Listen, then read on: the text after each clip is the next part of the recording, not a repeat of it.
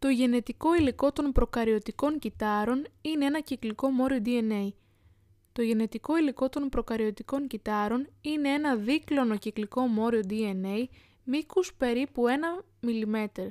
Το κυκλικό αυτό μόριο DNA αναδιπλώνεται και πακετάρεται με τη βοήθεια κυρίως πρωτεϊνών, με αποτέλεσμα να έχει τελικό μήκος στο κύτταρο 1 μικρόμετρο. Περιέχει ένα αντίγραφο του γονιδιώματος, άρα τα προκαριωτικά κύτταρα είναι απλοειδή. Σε πολλά βακτήρια, εκτός από το κύριο κυκλικό μόριο DNA, υπάρχουν και τα πλασμίδια. Τα πλασμίδια είναι δίκλωνα κυκλικά μόρια DNA με διάφορα μεγέθη. Περιέχουν μικρό ποσοστό της γενετικής πληροφορίας και αποτελούν το 1 με 2% του βακτηριακού DNA.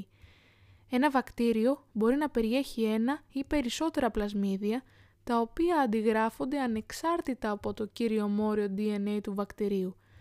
Μεταξύ των γονιδίων που περιέχονται στα πλασμίδια υπάρχουν γονίδια ανθεκτικότητα σε αντιβιωτικά και γονίδια που σχετίζονται με τη μεταφορά γενετικού υλικού από ένα βακτήριο σε άλλο.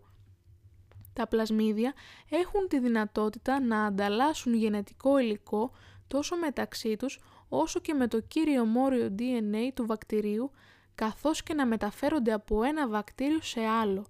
Με τον τρόπο αυτό μετασχηματίζουν το βακτήριο στο οποίο εισέρχονται και του προσδίδουν καινούργιες ιδιότητες.